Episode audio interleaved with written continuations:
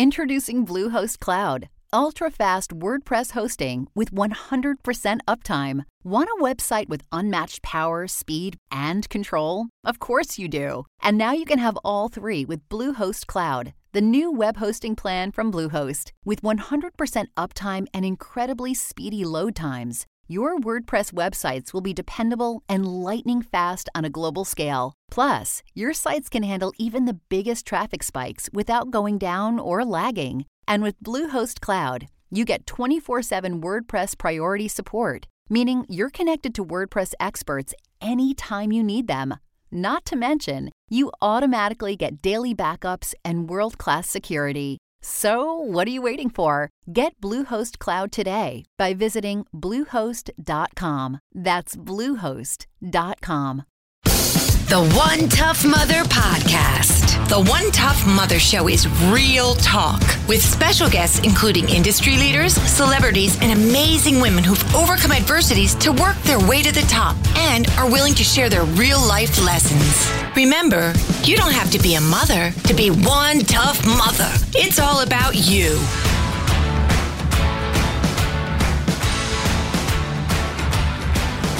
And we're here. It's the One Tough Mother Show. Welcome this week. And guess what? It's freaking snowing out. I can't take it. it's March 14th and it's snowing. I can't do it. I can't do it. Stop. Stop now. Stop immediately. In fact, before we went live, Seth and I were doing. Oh, it's yeah, it's a big storm out here. Yeah, the wind's really coming in heavy. Whoa. Because that's what it's like outside right now, for God's sakes. Let's go to Karen up in the chopper. How long is it? We're going to leave this. Well, 545 okay. Okay, we're losing our minds Yes, here. we are. I can't. That's because it's the weather. It's dark out. I can't take another minute of it. I have a snow story. Oh God. Yes. Uh, so for the big storm last week, Yes. I went out uh, and shoveled. Okay. And while I was shoveling, branches were falling around me, like literal branches falling out of the sky. Why did you go in? What? Well, Why didn't you just go in? I did. I didn't, but I didn't do the sidewalk. I, I, I live on a corner, so there's a sidewalk. Yeah. And I was like, all right, I'm not going to risk my life so people's shoes don't get wet. It's just, I just don't feel like that's the smart thing to do. And then it was frozen, and I don't really have. I have a plastic shovel. And I don't have a metal shovel, or I don't have a any like anything. A to- chopper? You don't have a nice chopper? I don't have a chopper. Oh, chopper. Um, so I kind of let it go. I was hoping the sun would melt a little bit Uh-huh. and be able to get to it. The cops came to my house twice, and the first time on Friday night, I had picked up some food and I pulled into the driveway, and I was on the phone. I was, no, no, no. I was on the phone. All of a sudden, I see this monster walking toward my car, and I don't. My know- son was there. It looked like your son. I, I don't know it's a cop. All I see is like this kind of shadowy thing coming at me. It's like, oh, I'm not gonna be your sitting duck. I got out of the car. I was like, hey, what are you doing? I look, and I saw, and there's a cop, and I, I knew who the cop was. Okay. From my neighbor uh, uh, problems. He said somebody called about this the sidewalks at nine o'clock at night on Friday night. They called about the sidewalks. Yeah. Yeah. I'm sorry. I made your your uh, commute to the Y 15 seconds longer to walk there. Yeah. Um, and they came back again the next day, the cops. And I'm like, what am I going to do? I gotta go to Home Depot and buy something? I don't know what I'm going to do with this. So my neighbor gave me some salt. I put salt down and then actually went down outside with a little tiny hammer. And I hammered. Oh my God. I, I went around the sidewalks and I hammered the ice. And I and I never do this, but I, I belong to the Westfield uh, Facebook group, and I wrote Right. I wrote um, you know, for the first time in five years, I didn't shovel the sidewalks. You know, I have a neighbor that's supposed to shovel too, and she never has. right. And so for the first time in five years, I didn't shovel the sidewalks, and uh, my neighbor decided to call the cops. Uh, I hope having a icy sidewalk is the worst thing that ever happens to you in your life, something like that. And, Yeah.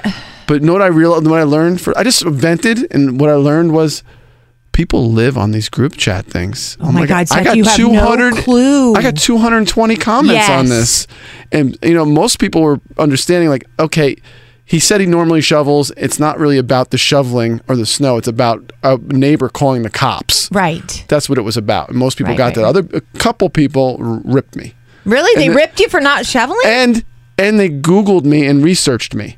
He's a certified personal trainer. He's just being lazy. and this other guy wrote, I don't know if this matters, but he's a renter.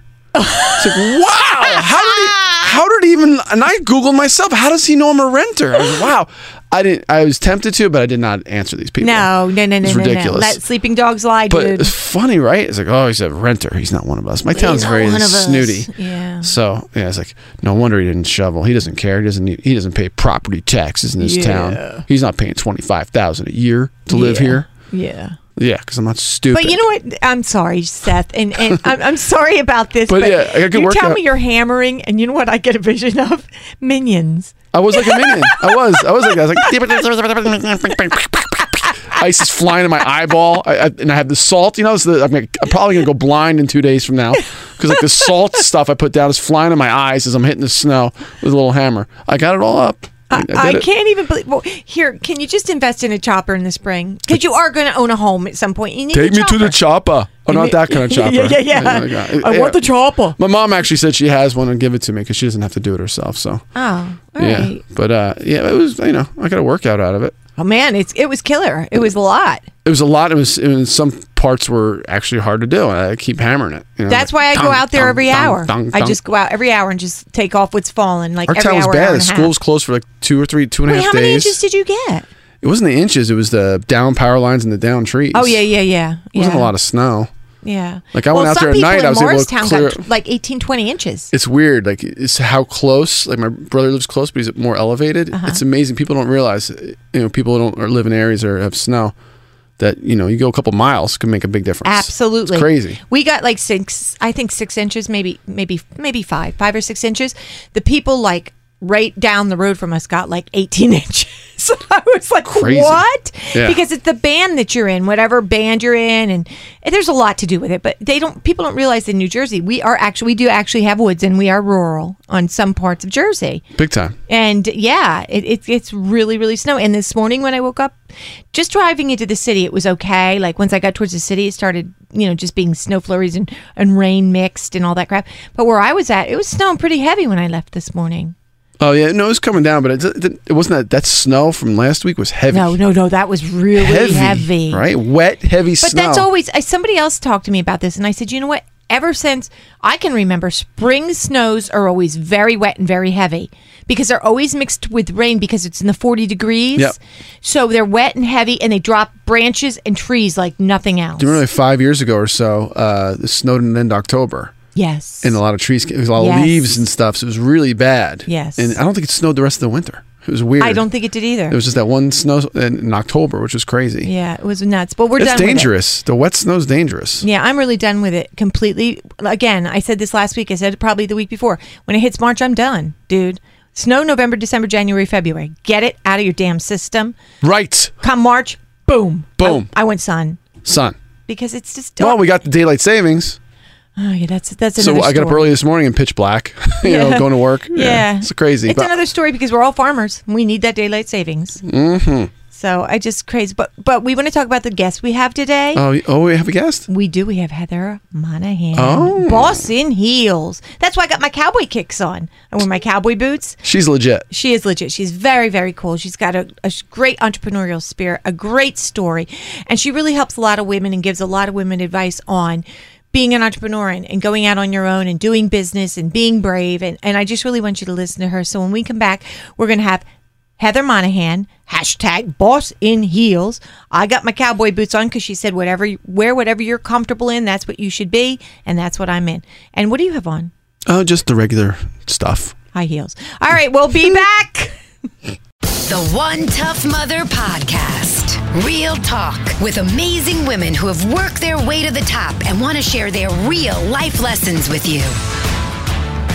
Hi, everybody. So, again, I have the beautiful, beautiful Boss in Heels owner, and I'm excited to talk about her. And I was going to wear heels, Heather. Heather Monahan is here, but guess what? I didn't because you said in one of your interviews heels, running shoes, boots, whatever makes you you. And guess what? I wore my boots. How are you? I'm good. Thank you for having me. Oh, I'm so excited. We were super excited to have you, and we're su- super excited that it's in the studio. It's so much, it's so much more fun when we have people in the studio. So we're glad that you could arrange that. So, tell us what's going on. Tell us what's news with you. So, uh, a lot of great things since 2018 hit. Um, Thrive Global named me one of their limit breaking female founders. Yay! It's exciting. Um, and I finished my book, Confidence Creator, and it's being published right now, and it's going to be out in April. And I'm really excited for the launch. Oh, it's I'm excited for the launch too because I want to, the book. I want to get your book. It sounds amazing. Tell me about Boss in Heels. What is it? What's the background on that? Sure. So I grew up without a female mentor, and I really focused myself on achieving at work and breaking the glass ceiling. And the way that I did it was to outwork everybody. I didn't know any tips or tactics in regards to getting ahead to build confidence in myself and to have the confidence to go after what I wanted in my career. So I just thought I'd outwork everyone once I reached that point and, and had broken the glass ceiling and had achieved success at work, I thought I want to give back to those girls who are now in the situation that I was in. This shouldn't be a mystery for people to figure out. So I created Boss in Heels. Growing up, again, uh, the boss was the tall white man in the navy blue pantsuit. And for me, Boss in Heels is about being whoever you are, bringing your unique self, your u- unique power and style to work, and being proud of that and leading um, with that uniqueness. I think that's amazing, and I, I really, I really admire you for that because, like you, um, I grew up in the industry where every we both came from radio. Mm-hmm. I came from radio 20 some years ago before I started my agency. You've been in radio most of your life and you're right. We were always like the there was always the guy with the black suit or the navy blue suit and it was always very very um, stereotypical. So I love that and I love the fact that you're doing it for women that need a hand up or a help to to to realize they can do it too, right? Anybody can. Absolutely. Yeah, and it definitely isn't just about women. I've been told that by a lot of men. So I don't want to make it just about women. I really just want to help others that might be in a situation where they need to build their confidence, they need to know how to get ahead and give them those tools that I've learned along the way. That's awesome. And when you say you didn't have a female mentor, did you you were with your mom and your brother and your sisters? My mom raised four kids on her own, so she was always at work. She worked three jobs, and it was really tough growing up because we didn't have money, and she had to apply herself and outwork everybody so that she could make ends meet because she had four little kids at home. So that was a really tough time. So I didn't have a lot of access to seeing her or, you know, really my mother had never been in business. She was married and didn't have a job. She had to figure that all out herself. So she wasn't that person that I could say, "Mom, how do I do this?" She didn't know either. So for me it was figuring out how to get there and then giving it back to everybody else to pay it forward. That is so awesome because I was a single mother of four. And when I read that about your mother, I thought, I know exactly how that ran and exactly how that worked. And it's incredible and it's awesome that you appreciate that and that you go back and saying, hey, I'm going to help everybody out because I know how that was. Well, it's not, it's definitely not easy. It wasn't easy for my mother. I'm sure it wasn't easy for you to do that, you know. But what I figured out along the way is it, life isn't easy. Nothing. No, Nothing's you know, it, easy. it really isn't. And people might make it look like it's easy on the outside, but it really isn't easy. And it's really up to you. You know, everyone's going to be faced with adversity, challenges, and it's up to you how you respond in, in the face of those challenges. And that's really the message about Boss in Heels is how you can overcome adversity, how you can take control of your life, and how you can create the life life that you want because everybody's got that potential. That's so ma- amazing. You know what? I loved it about the cop. Give us some inti- insight into your book.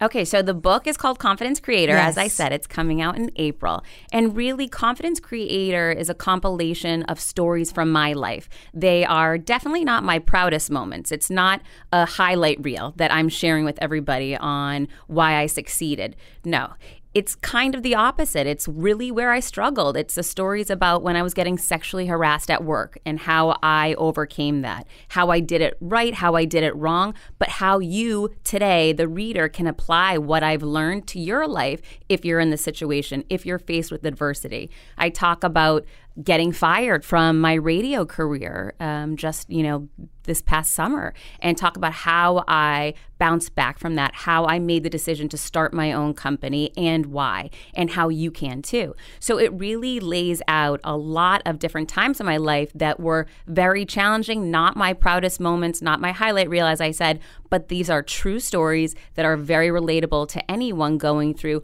hardship. And I talk a lot about confidence as a skill. It's not a talent you're born with. I certainly did not have confidence when, when I was a young kid, but I learned how to build it. And through the stories that I share with the reader, I teach other people how to apply these lessons and utilize these tactics in your life so anyone can achieve confidence. Because for me, I, I got knocked down back in August last year when I got fired, and I had a 30 day plan and I applied it, and I was able to elevate my confidence so much so that I was willing to take that leap of faith and start my own company. So these are real stories, real time tactics that anyone can apply to their life to really build that confidence muscle and strengthen it daily. I absolutely love that. You know why? Because all of us have re- had to reinvent you know, I closed my company down and I sunk everything I have into One Tough Mother, everything, like every dime.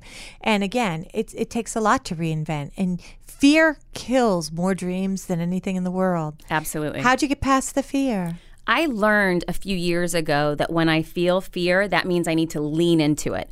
So that feeling of fear doesn't mean you stop and back off. Instead, everything you need is on the other side of it. Fear is a liar, and the faster you move through it, the faster you're going to get to where you really want to be. And I had always felt fear in my life at different times, and I had backed off.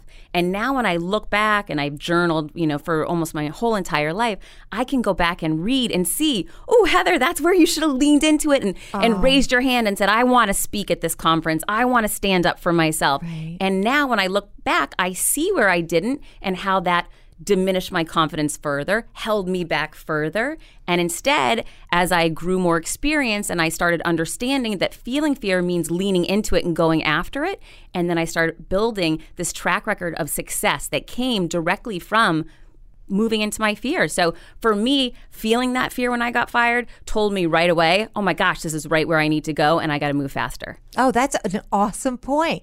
So but let's let's really talk realistically to the like really let's get down and we still feel it, right? Oh, you oh, still, sure. yeah, both of us, because people be like, "Wow, I can't believe the stuff you do. Oh my god, I can't believe the people you meet." Right? You get that all the time. Oh, I get a lot, you know, just because of social media. I think that people think your life is amazing right. every day and very. You're living easy. in a castle and right. people are serving you. it's not the way. no, my ten-year-old does not serve me, unfortunately. I know. So you really still go through a little bit of fear here and there, right? Well, if I wasn't, I wouldn't be growing. So right. that would really be sad sad. And it's kind of flipping the way that you used to look at fear into this new way, which I promise you is the right way. It is the way that pays. It's not easy, but it's how you reach your full potential. It's how you become that person you were meant to be and really start owning your strengths and feeling so different and so powerful. So, you know, moving into that fear is that first step that everybody needs to take. And if I stopped feeling fear, I would know something was definitely wrong. Right. Yeah, me too. And you know what I always think about? When you're comfortable, you're not learning anything. No, you're complacent. So in life, I think that you're either moving forward or backwards. It's not a standing still game. Right. So if you're feeling complacent, if you're feeling comfortable, you're actually going backwards because people are leapfrogging you. So that's when it's time to reinvent yourself, get do something different, and take some chances. Right, right. Because really, the only direction you should be looking for is forward. Absolutely. I mean, if you live in the past, you're going to stay in the past. So true. So uh, tell me about your son. Like, what's it like being a single mom raising a boy?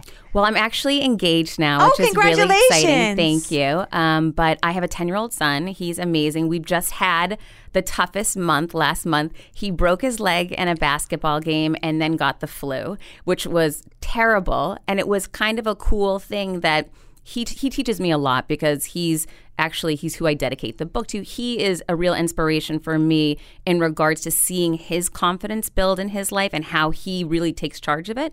So when he broke his leg, it was interesting. He had seen me go through getting fired, laying out a 4-week plan, focusing on where I wanted to go, and as soon as we got home from the hospital, I found him in his room Googling songs on YouTube. And I said, What are you doing? Because minutes before, he was crying about how sad he couldn't play basketball, his favorite love right, of life. Right. And he said, Mom, I'm looking for my comeback song. And he had shifted and flipped this terrible situation to focus on four weeks from now what he was going to do when he walked back out on that court. And he picked this beautiful song, Glorious. And I downloaded it on my phone and I was listening to it all the time. And I was so proud of him. You know, we can all sit and wallow in self pity and feel bad about what's happening in our life, or we can do something about it. And to see him empower himself to focus on what his comeback was like, to start counting the days down and really take control of that situation he made it as pleasurable as having a broken leg at 10 can be. Oh my gosh, that is such a compliment to you. I mean, it's those moments that are sometimes far and few between that it's a compliment to you as a mother and what you're instilling in him, what you're teaching him, and what he'll carry through life. I mean, it's that's amazing that he felt that great at 10 that he knew that he had to move forward. Of course he's crying upset. You know, who doesn't get upset? I mean, I get like I'm like right now struggling about what we're going to do what Seth and I are doing and I'm thinking this or that. You get all worked up, but you have to do what? You just have to have confidence and move forward.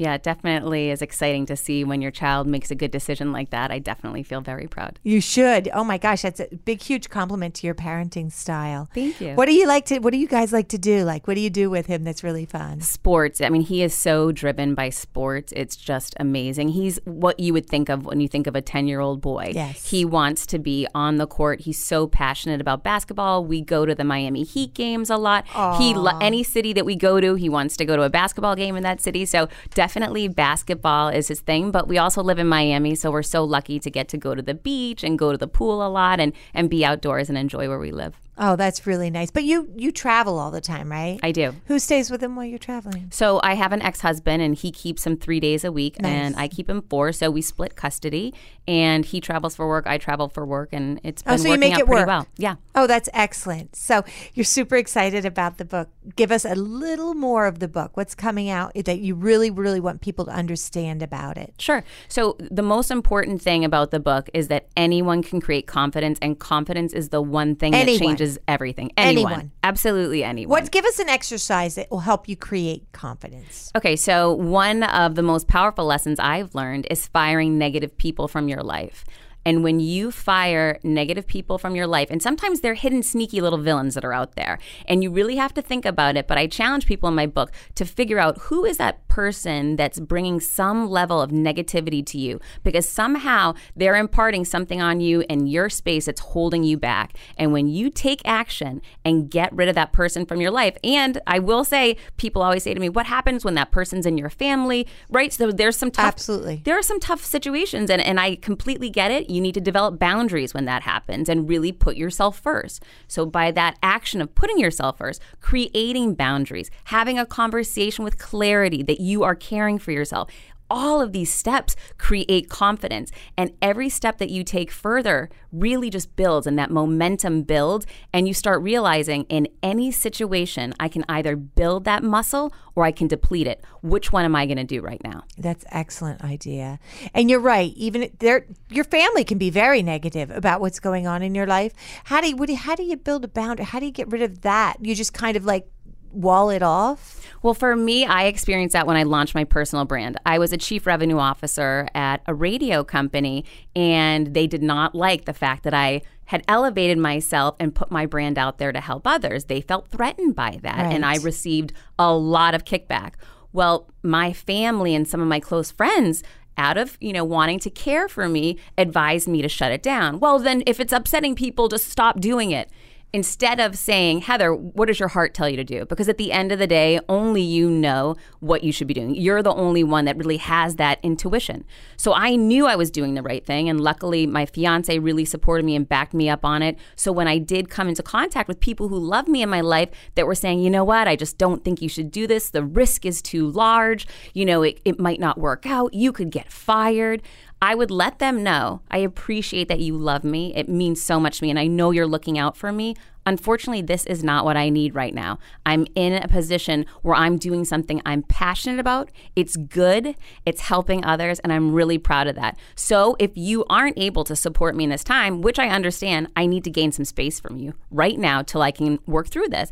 And people really responded pretty well. No one disappeared from my life. They would become more understanding that I needed them to be more positive and supportive. And I really saw, you know, a couple people in my life took that corner and are now huge huge advocates for me and what I'm doing. That's incredible. But it's always about them, you know, because it's always about us.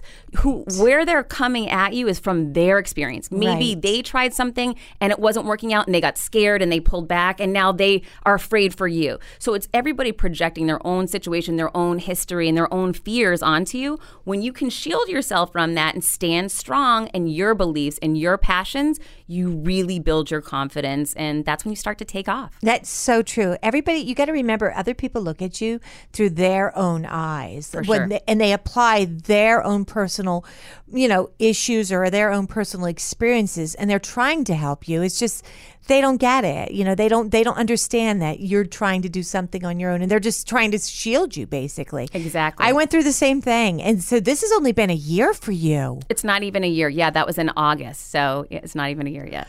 and you you came back i mean you came back quickly like did you have this kind of like brewing in your head like i want to do this like side hustle and i want to do this was there something like coming up inside you even when you were working in your corporate job saying there's something more here Well, I had launched my personal brand a couple of years ago while I was still there. I wasn't thinking at the time I wanted to start a company based off of that. Okay. No, Oh, whoa, because. I, I had been at the company for 14 years. I had a huge staff that I had been working with and recruited, and I had no interest in leaving them. So that wasn't, you know, I didn't have some master plan. I wish I did because it would I would be much further along right now, Yeah, right? right. Hindsight 2020. Yeah, I wish I had been working on this much harder. But I didn't have the time. I was working my full time job. I traveled a lot for that job. So on the weekends and at night, I would, you know, work on my personal brand. What getting fired allowed me to do was to focus full time on something I loved and making the transition from working in an environment that had really become toxic and negative. And the radio business is very challenging. And I was in charge of creating revenue. So I had tremendous pressure on me in a negative growth environment and company.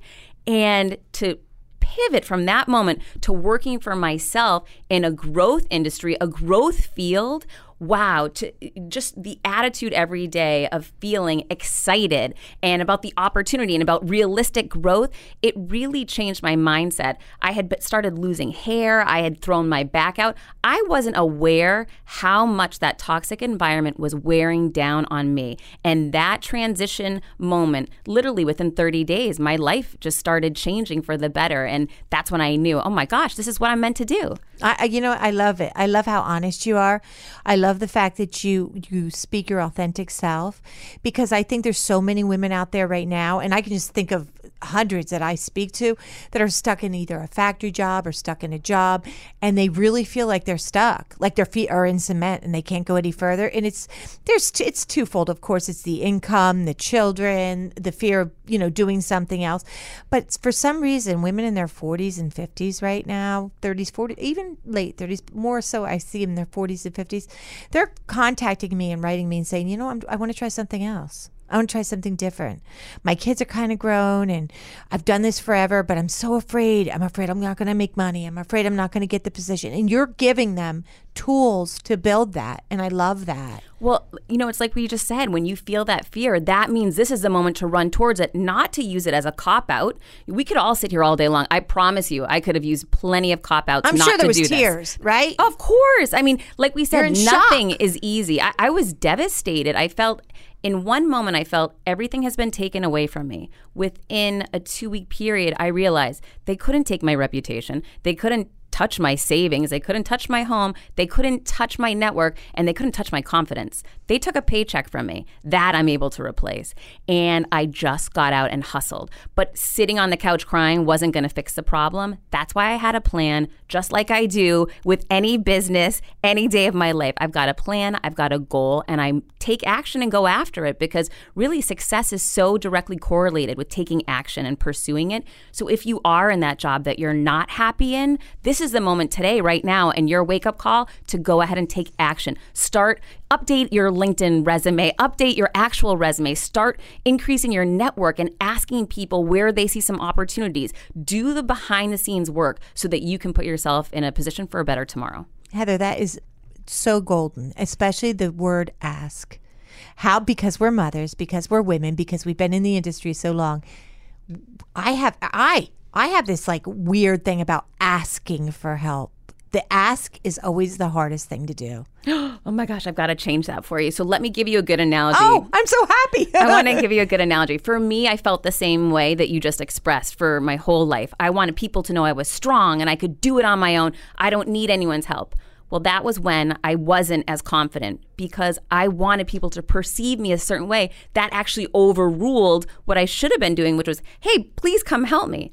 The moment for me that really changed that was being pregnant when I realized that I couldn't pick up my suitcase and put it overhead in the airplane anymore, but I needed help, and people were there wanting to help me. I had been struggling the bag up. In that moment, I realized it's actually this man that just helped me. He, he did something nice for me. He feels good about it. I feel good about it because I'm not hurting my baby or causing any potential harm to me. Wait a minute, this whole asking for help thing is a pretty beautiful thing. So in my mind, I would not let that moment go of the airplane with, you know, being pregnant. And as I, you know, years later, here we are 10 years later, when I got fired, I took to social media and I put a post out. And ultimately, I was asking for help. I was letting people know listen, here's what happened. I've been fired and it's a really tough time for me. By having that, moment of vulnerability and letting people know I was struggling, I literally received 100,000 people reaching out to me from that network that I had created offering help. And when they offered, I asked for specific things. If I couldn't think of anything specific, I would ask for a LinkedIn recommendation. But just pointing to something to say, in this moment, I need help. You've offered yourself. Here's what I'd like to ask you for and they showed up and they did it and and when they supported me and gave me contacts and connections and recommendations I felt stronger and better and it actually made me feel much stronger and more confident for asking for help. Oh my gosh, I see the Monahan method being a really great show. I mean, you just it's amazing. It's amazing how in tune you are with what what has to happen and what needs to go on. And that comes from your background. I mean, we're hustlers, you and I. It's not hustler in the bad sense of the word. We just know that there's no time to sit still. There's no it it passes you. Every day you never get the time back that's what I feel like the only thing I have going against me is time and that you can't control that clock. Right. So if you can't slow that thing down and we know we can't, right. we've got to move that much faster. And when I was younger, I remember being told in business, you move too fast. Measure twice, cut once. They would tell me when I was a young manager in in, um, in my first uh, company that I worked in in radio. And I would say, hell no. I'd rather be called a bull in a china shop that takes chances, chances and moves forward than be that person still sitting in the corner measuring for the 52nd time. Right. And what I learned was by making mistakes and taking action, I leapfrogged everybody along that way. So again, it just goes back to how are you taking action today to impact your life for a better tomorrow? Right, right. And and the fear of being wrong or the fear of failure it's just in your head. It just means we need to move into it, remember? Right. Because everything you want is on that other side. That's in your head, dude. I mean, even if you do fail at something, it's not like it's stamped on your forehead. So what? It's another way of coming at it, right? Just go a different way. It's just another experience. Yeah, it doesn't need to be labeled a, a failure. Wow. Well, I'm, again, the book the title of your book is Confidence Creator. And it comes out in the end of April. And tell everybody where they can find you. Oh, you, you can get me at Heather Monahan on any social media platforms, and my website is heathermonahan.com. Please sign up for my email list, and you will get updates on the book. And the, the website's gorgeous, by the way. Thank you. And Heather Monahan, I can't thank you enough. Thanks I'm so excited that you're up here in town. Thank you so much for having me on the show. Oh, please come back. I come would love back to. And, and tell us how your book's doing. And we're going to have a swanky new space when we see you again. I can't wait to see it. I'm so excited for you. Thank you so much. Seth, did you have any questions? No, it was great. I, I, I really like the fact how you tap into your personal strength, your inner strength, because you know we all face that negativity. I have these great ideas, and you go and you're, you're so excited to share your ideas, and people say, "Eh, it's not going to work." Ah, I don't think so. And you just re- you're so right. It comes from their own them from themselves, not from the idea. They almost are like almost not jealous, but just feel like, "Oh well, I did. I had ideas, and I never did anything with them. You're not going to do anything with your ideas." Everybody's just always kind of pushing you down. Not everyone, but it's just It, it, definitely happens a lot. it and- feels you feel it. you know, if success was easy, everybody would have it. I love that expression, Yeah.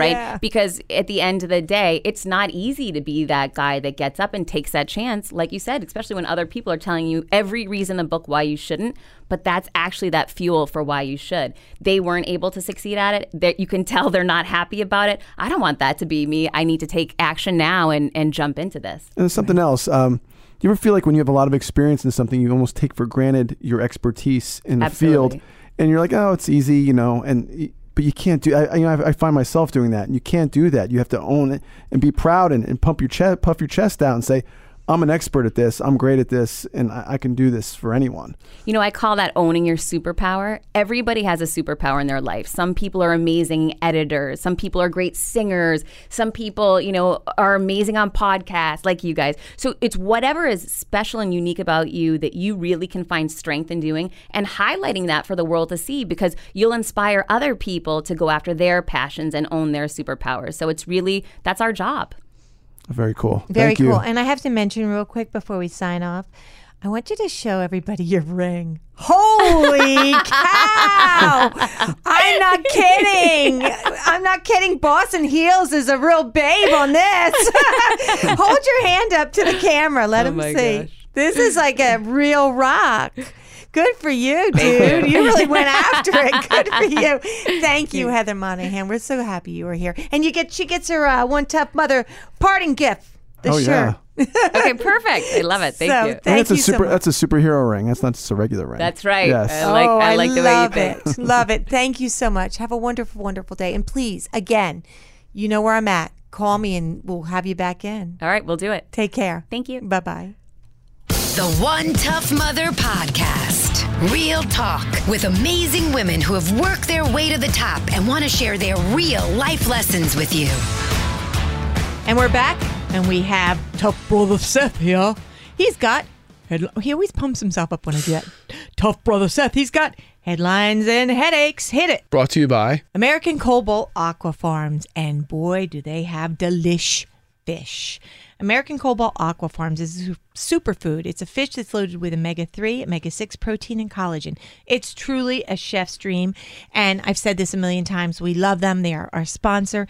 We have been to the farm. Well, I have. Seth hasn't yet, but I've taken fa- their fillets of their fish fillets down to a chef friend of mine in um, Atlantic City, who's the head chef down there. She did an amazing job. They're super, super delicious. American Cobalt Aqua Farms is supplying healthy, nutritious food through responsible, sustainable, eco-friendly aquaculture. The quality of their all natural fish is completely uncompromised, never being exposed to antibiotics, never. Uh, vaccines, hormones, chemicals, heavy metals, uncontrollable environmental factors because they control the environment in their farms. So these fish are just like unbelievably clean. The water is gorgeous. So go to AmericanCobaltAquafarms.com or you can call them at 973-300-0485. Again, American Cobalt Aqua Farms. They have a delicious fish. It's a Peruvian sea bass. Peruvian sea bass, which is also Arapaima, which is like the genus name, but Peruvian sea bass, it's absolutely delicious. I love it. And I've eaten it and you can eat it too. You can just, mm. you can buy one pound, 10 pounds, a 100 pounds, whatever you want to buy. American Cobalt Aqua Farms, 973 300 0485 or AmericanCobaltAquafarms.com. We love you. We love your fish. It's a delish fish. And here we go. Okay. Apple buys the Netflix of magazines. Apple's buying Texture, a subscription service that allows users to read all or part of more than 200 magazines, according to Recode. The service will continue to work on both Apple and Android devices for its hundreds of thousands of subscribers. The acquis- acquisition for an undisclosed price mm, comes at amid heightened tension between publishers and big tech companies.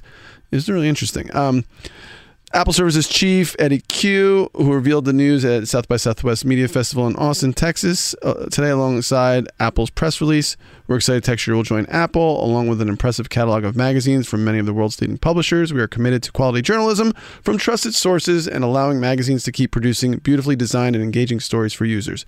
They got some heavy hitters here. They got People, Vogue, Rolling Stone, National Geographic, GQ, Sports Illustrated, Wired, Maxim, Men's Health, GQ, Bloomberg, Business is- Week, ESPN the Magazine, Entertainment Weekly. I mean, This is the his, this is the future of magazines. it's digital. Yeah, digital. Sure. It's just content. And you know what I liked about it? Like I never even heard of this this service texture. Is it texture? Texture, Yeah, yep. texture. I've never heard of it, but you can read all or part of a magazine. Because to me, magazines are just ads, like tons and tons of ads. Pretty much. But I like to read certain stories, so I think that's very very cool. It's about brands and content, really, at the end Yeah, of the yeah, day. yeah. So uh, I guess, you know, all these big companies, Amazon, Apple, Google, they're all getting into the content game. So wow, yeah. yes. Oh, speaking of Amazon, let's talk to, about Amazon again. We talk about Amazon almost every week. Every week we do. They're, they we're going to change the name to the United States of Amazon. That's what I said. We're going to be the United States of Amazon. Americans are now more impatient online shoppers than ever, and it's all because of Amazon.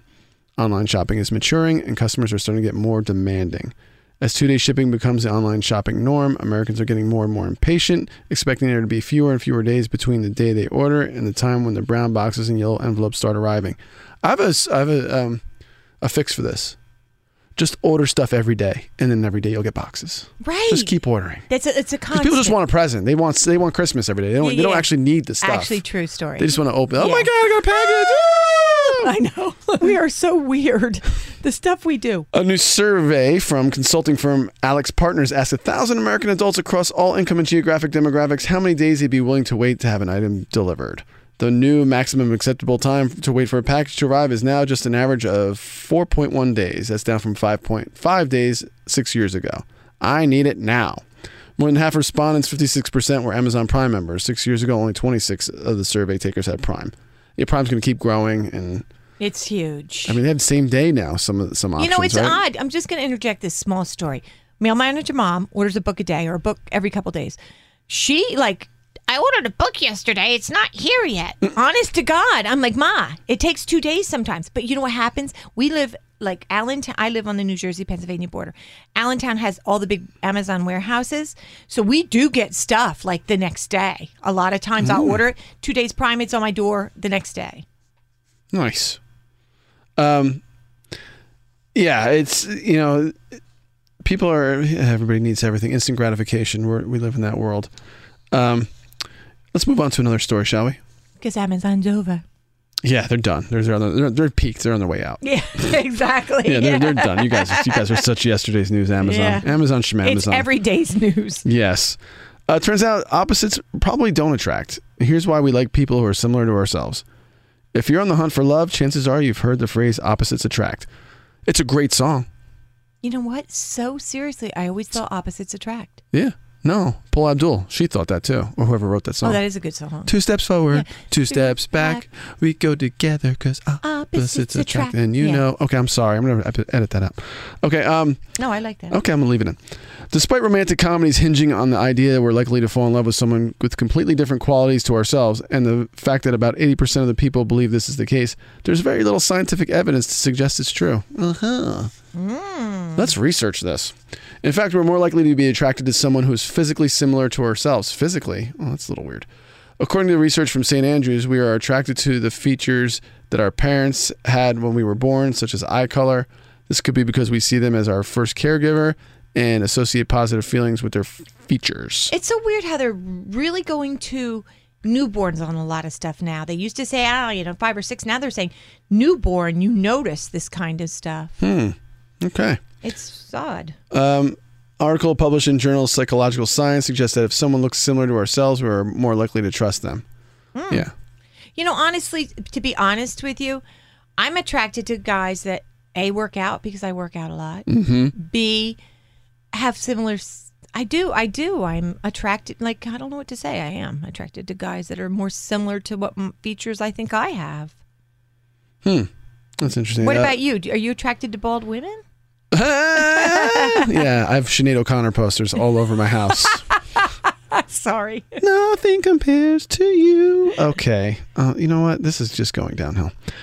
All right, let's move on. Okay. Your tattoo may be poisoning you. Uh oh, Karen. Yeah. Alarm. Total. Ding, ding, ding, ding, ding, ding, ding. Total, to- but I'm never sick, so I'm not worried about it. All right, great. Why don't you jinx yourself while you're at I, it? there's no such thing as a jinx. Oh, there isn't? Okay. Your tattoo may be poisoning you, studies say study. Um, new study found that even if your tattoo artist makes sure the tools used are clean, your health could still be at risk. Tattoos are a great way to express yourself and stand out. Science even says that tattooed men can make great husbands. Oh, that's good to know. But there's still how does Yeah, right? how does science say that? I don't know. But there are still negatives to getting them, like always getting a lecture from grandma about how bad they are. Tattoos can also negatively affect your health. A new study from NYU Langone Medical Center looked at 300 New Yorkers between the ages of 18 and 69 who experienced a rash, itching, or swelling that lasted anywhere from four months to several years after getting a tattoo. That's it. I'm not getting a tattoo. I have never heard of anybody that's had that happen, but Mhm. whatever. They don't talk about it. Why are you scratching? No reason. the study found that even if you're a tattoo artist, make sure the tools used are clean, your health could still be at risk. The skin is a highly immune sensitive organ, and the long term consequences of repeatedly testing the body's immune system with injected dyes and colored inks are poorly understood. Ex- explains um, Marcy C. Ledger, PhD, study lead, and assist- assistant professor at the Ronald O. Perelman Department of Dermatology. Some of the reactions appear to be an immune response, yet we don't know who is most likely to have immune reaction to a tattoo. Um, so that's a little scary. yeah, like my whole family's tatted up. I'm I have my whole leg, as you know, is Mm. tatted. If your body doesn't get along with the ink or is worn down by it, be prepared for things to backfire, given the growing popularity of tattoos. Physicians, public health officials, and consumers need to be aware of the risks involved. You should really weigh the risk with the, in, in your head before making your next tattoo appointment. I have a tattoo appointment. Do you? yes, in six weeks. It sounds like you're okay with it, though. Yeah, yeah, yeah. I, I've never, none of mine have ever itched, rashed, or swollen. Mm-hmm. And thank you. And I'm knocking on wood, even though I say that doesn't jinx you. But I've never heard of anybody that, that has. But if it had, I would be like going to some place to get like laser on it or something, maybe. Right. Scary. This is interesting. Uh, a judge ruled Monday that a New Hampshire woman who won a Powerball jackpot worth nearly $560 million can keep her identity private, but not her hometown. Boom shakalaka. She should be able to keep her identity private. Right? private. Yes. It's like for safety reasons. Yes. Because normal, regular people don't know how to how to Right. behave with that kind of money. Like, you know, you know, one of the guys I work with, Paul Violas. eh, Part of his business is providing you know security for people with a lot of money who travel and things like that. This- Right. This, person's not going to know what to do, where to go, and it's dangerous. You hear about these stories. That people they get their targets. Right. And you know what the fact of the matter is? Like, you, I, I read a story about a guy, he won the lottery, a, a big amount like this, and never told anyone but his father, not even his wife, told no one. Like, and, and hired a lawyer, hired a financial advisor, did all this stuff first Yep. before anybody knew because he was so terrified of it. I've never wanted to win the lottery because I'd be like, I don't know what to do. And I, you know, I'd be giving money to people because I'd be like, no, no, take it, take it. Right. But I think it's great. You should be able to keep yourself private. If you tell your home, well, okay, here's my hometown. Now I'm moving. Yeah, I'm yeah, not going to stay there. Uh, Exactly. Judge Charles Temple noted uh, noted that the case's resolution rested on the state's right to know law, which governs access to public records for the woman. She was identified as Jane Doe in a lawsuit against the New Hampshire Lottery Commission. She was jumping up and down, said her lawyer uh, William she- Shaheen. Okay, she will be able to live her life normally. That's good. Yes. She's from Merrimack. It's 25 miles south of Concord. The winning ticket was sold at Reed's Ferry Market in that town for the January 6th drawing. Uh, he he Temple wrote he had no doubts whatsoever that should Miss Doe's identity be revealed, she will be subject to an alarming amount of harassment, solicitation, and other unwanted communications. Uh, he said she met her burden of showing that her privacy interest outweighs the public's interest in disclosing her name in the nation's eighth largest jackpot. What nation's in like what public's interest? Right. Because they just want to know. Because they want to know. Right. Th- and that should supersede someone's right to privacy and safety. Right, right. Because this is a world of social media and Good for her social. to challenge that. yeah, too. me too. I'm glad she did it, and I think it's great. And when I win the lottery, I'm not even telling you, just so you know. Well, if I win the lottery, what I'm going to do is I'm going to legally change my name, and then uh, after I win, I'm going to change it back. That's a great idea. Right? yeah. Like I'm Schmo D Schmo, and then uh, I won the lottery. Okay, now I'm Seth Nyman again. Oh, I heard you won the lottery. No, some Schmo. Schmo. Yeah. Some schmo one. yeah, not me. Oh my gosh, you're Right? so weird. Well, It's a good idea. I just came up with it. I think that I think honestly, I'm glad that she can do it. And if I win the lottery, I'm definitely going to challenge them. I don't want to be known. Ugh. You know what? I, I did win the lottery once. I think I won like 180 dollars, and they let it out, dude. Oh, my, my my lottery story is, I checked the first four numbers of my mega and the first four numbers in a row. The first four I checked. so exciting. And like one more number is at least ten thousand. And then I didn't have any more numbers. Oh, I got It's to like, quit. I was like, yes, yes, yes, yes. Uh, I won 150 bucks, but you know, it still was a letdown. Yeah, my when my sons were in high school, what was it? High school? Yeah, high school. They they worked the county job, and they used to stop and get a sandwich every day at this this I don't know convenience store or whatever. So it was them and two other no them and one other guy. They'd always get a lottery ticket. The three of them would go in and get this lottery ticket. So they get this lottery ticket, and they rub it up. And they think they win. They got out of the truck. They're like chest bumping and high fiving each other and screaming in the middle of the street, and people are staring. Then they realized, nope, It was you needed like so many, and they didn't have the right amount. Oh. And they said they had to crawl back in the truck and drive away. Aw. I know. I was like, "Oh, dude, it must have looked so stupid. You guys are running around screaming, and you didn't won, win." we won, we won. We no, didn't win. we didn't win. But anyway, when we come back, um, there's we have a different kind of um, tough mother mail. I I actually did not bring any letters today because I got this message from someone and I really want to read it because I think it's just an amazing message and I think it needs to be heard. And I looked at it and looked at it and said, "You know what, dude, I said to Seth, we're going to do this because I think this woman really needs to be heard." So, when we come back, I'm going to read that. Until the time, go get a drink. We'll be right back. The One Tough Mother Podcast. Real talk with amazing women who have worked their way to the top and want to share their real life lessons with you. And we're back. And I saw this um, post on Facebook. A friend of mine posted this on Facebook, and I reached out to this woman and I asked her if I could use her post because my friend had reposted something that she posted. Um, asked her if I could use her post on my show. I said, I think this is a something that everybody should read, and I think it's something people should know. And I just wanted to read it to everybody quickly because I hope it gives you a lot of insight, or at least some insight into what's going on. So here it goes. I am D, and I'm 25 years old. I have autism. I'd like to explain something from the eyes of a person with autism. Autism is very hard to explain, though, but I'll try to do my best. Autism is not something that can be turned off. It's not something that can be controlled. I feel things very deeply, deeper than you'll know. Some people think that people with autism do not have feelings or cannot feel emotions. I'm here to tell you we can. Sometimes we may react to something we feel, but we can tell you that we feel it. I have words, I am verbal, but that does not mean I can always talk. It's not because I'm lazy. This is not because I'm stubborn. This is because the words are all jumbled in my head and they don't come out. When I find myself not able to talk to you or unable to express my feelings after you ask me what's wrong, I get upset. Upset for me means different for you. Sometimes I may feel I may become visibly upset. People ask me, "What's wrong?" Tell me, use your words. This has not helped me. This makes me more frustrated.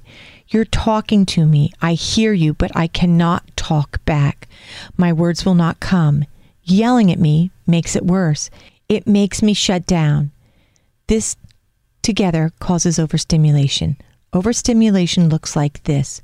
The light is like blades in my eyes. I hear you talking. Your talking turns out yelling. This is like nails. Nails in my ears. I can tell you what's wrong. My head feels a million different things, but I can't say it. Scared, frustrated, upset, hurt. This feels like bees buzzing around and stinging parts of my head. I bang my head with my hand to make it all stop. Make the nails stop. Make the bees stop. Make the blades in my eyes stop. You grab my hand and tell me to stop hitting myself. This turns to needles to my skin. Then I start screaming. I pull my hair, I bite my finger to make it all stop. The nails, the bees, the blades, the needles to my skin stop. What I need is you for you to do this. Stop asking me what's wrong. Do not tell me to use my words. Please understand that because I can talk and express myself often does not mean I'm always capable of doing this. Please know sometimes something is bothering me deeper than I can express. Come to me, hug me as tight as you can, hold me, help me regulate, help me calm down. But most importantly, do not call me names like you're an animal, which you told me today. Do not tell me to snap out of it because something is happening and I cannot. Do not tell me that you will only talk to me when I'm normal. These are very hurtful words. The hurt, the feelings that people say to people with autism. Just hug me tight. Speak to me calmly and gently. Ask me, what can I do to help you? Meltdowns are nothing we can control. We have no control over. Believe me, if we could just snap out of it, we would. But it hurts our bodies just as it's it just as it's working out.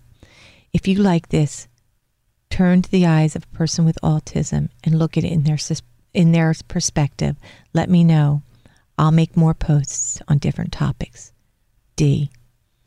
So think about that next time that you're in the store or next time that you're out or next time that you're anywhere and you see someone with a child or you see an adult having a meltdown and breaking down and you think, "Oh my gosh, why can't they control them? Oh my gosh, why don't they stop them?" Sometimes there's nothing you can do but hug them. And it's really it really opened my eyes a lot because I'm not going to be so uh so much and say I didn't ever look at somebody's kid having a meltdown and think, "Oh, they should do something." I have in the past, and I will never do that again. Never. What did you think, Seth? Yeah, it's um, you know, we have those um, cliches or things we say like, you know, you never know what anybody's going through. You know, treat people the way you want to be treated, and just have a little more patience with people. Not everyone ha- has it all. You know, can behave as you know. Maybe they, they can't be controlled, like she said, and you can't. You know, you can't control what you're doing, or, or in we have to have a little more patience for people and everyone, not just people are suffering autism, but it's, it, that's definitely a big one too. And I, I'm definitely been guilty of that in the past as well. Yeah, I mean, you don't realize it when you're doing it, and I think it's just in human nature um, to look at them and go, "Oh man, why don't they do something?" Because your your ch- children are are rel- relatively stable and normal. That's what you think, but it's not that way. It's not that way. And and even with children that are throwing, you know, temper tantrums or something, I I've learned to not be judgmental at all because you never know what they're going through and you never know what they're affected by at home. So think about that. It's it's nice to have a kinder word. Um, world, I mean. It's nice to give a kind word and have a kinder world. And I think we should all try to work towards that. So today's Mother Says is, if I can get this to work, all of a sudden it just shut down. Hold on a minute. It says, Don't let the tame ones tell you how to live. And believe it or not, I couldn't believe that one popped up. Do not let the tame ones tell you how to live. Hmm. Thanks for logging on. Thanks for listening to us. Thanks for being our fan. And thanks for being with us. We're all friends. Have a great, great week.